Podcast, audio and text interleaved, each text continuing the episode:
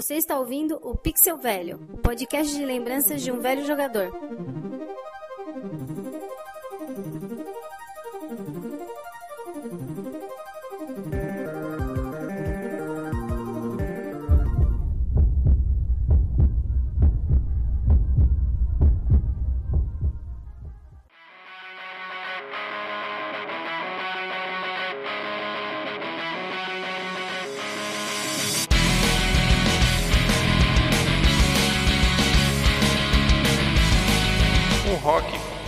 Original.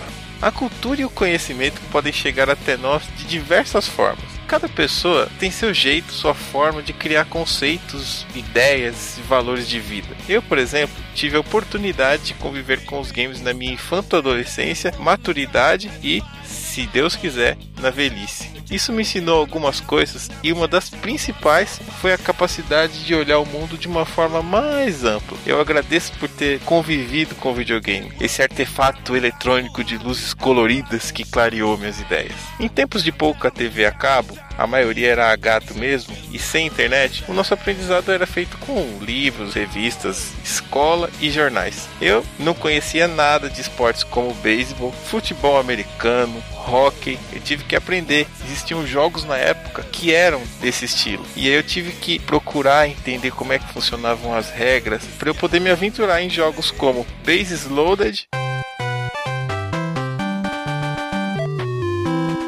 NHL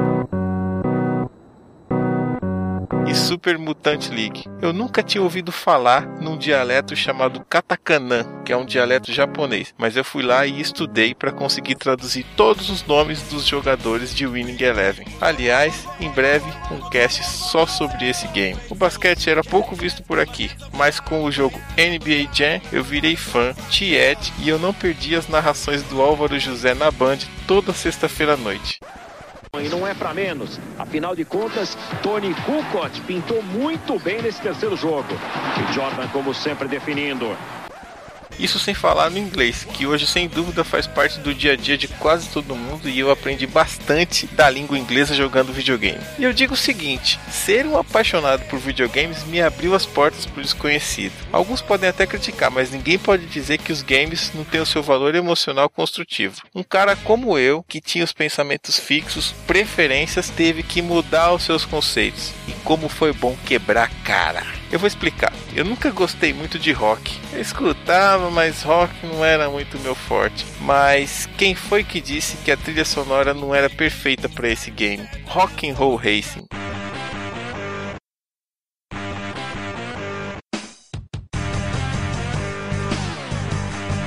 Em 1993 eu adorava novelas, mas dependendo do que eu tinha pegado na locadora delas, era muito mais prazeroso quando elas acabavam. Quando mostrava aquelas letrinhas subindo na tela no final do capítulo, hum, já começava a ficar com as ideias atiçadas. Chegava a hora, meu amigo. Agora a TV era só minha. Essa sensação aumentava quando o jogo era daqueles que eram muito marcantes. Na época mesmo a gente já sabia que era um jogo para fazer história. A característica principal era o fato de você poder jogar numa perspectiva que era diferente. Era uma tal divisão 3 quartos. Virava para a direita com o carro apontando para a esquerda. Então isso tudo requer um pouquinho de prática no início, mas quando você aprende não quer mais largar. E veja você, mesmo sem gostar muito de rock, ainda hoje quando eu ouço Burn to Be Wild tenho vontade de segurar o botão B do Super NES e acelerar.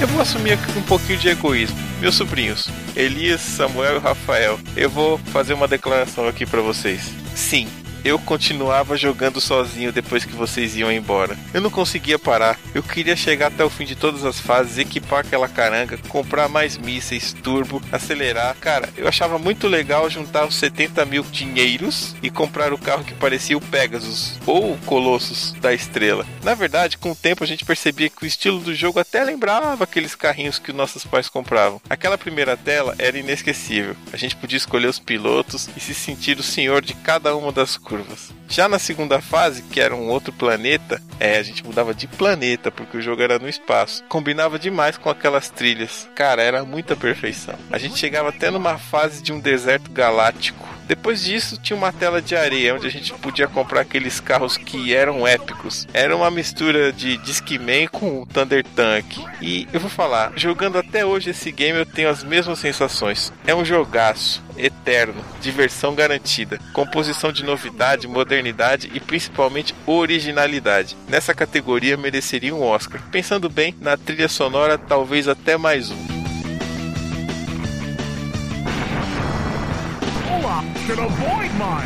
Rock'n'Roll Race foi o pioneiro na visão 3 quartos, mas na minha opinião, suficiente para abrir caminhos, e ele conseguiu. Outro game parecido foi lançado na sequência, e lógico, com uma responsabilidade ainda maior, porque tinha as características parecidas, e ele não decepcionou. Biker Mice from Mars, Esquadrão Marte.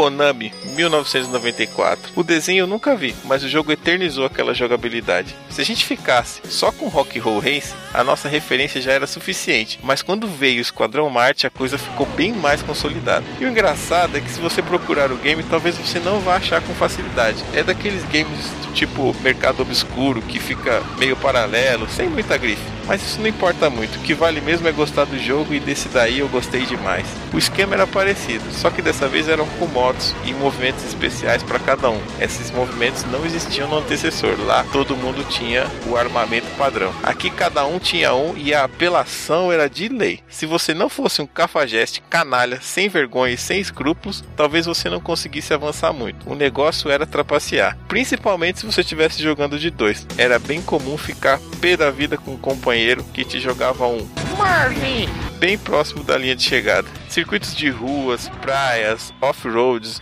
e no espaço. Cara, eu acho que o espaço era a paisagem preferida desses desenvolvedores, viu? O jogo era mais difícil pelo fato das apelações do computador. Mas tem o seguinte, meu filho, aqui a gente tá falando de jogo para homem de verdade aqueles caras que anotavam passwords conquistados com muito afinco, em papel toalha e que guardavam na mochila de escola para mostrar para os camaradas. Guerreiro de bom tempo, aventureiro que não se rende nunca, até chegar no final. E a gente chegava. Vale o que é bom, vale o que é original, vale pelo som, vale pelo desafio, vale por jogar, vale por viver, vale por lembrar e vale por vencer. Reveja seus conceitos, dê a chance para o novo, mas sempre valorize a cada dia em sua memória tudo que é eterno. Rock and Roll Race, 1993. Esquadrão Marte, 1994.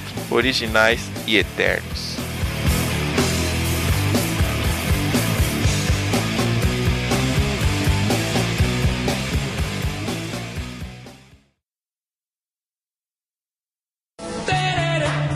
Nativo do Zanzibar e filho de pais indianos, Farouk Bulsara virou Freddie Mercury para se tornar o primeiro popstar africano do rock internacional.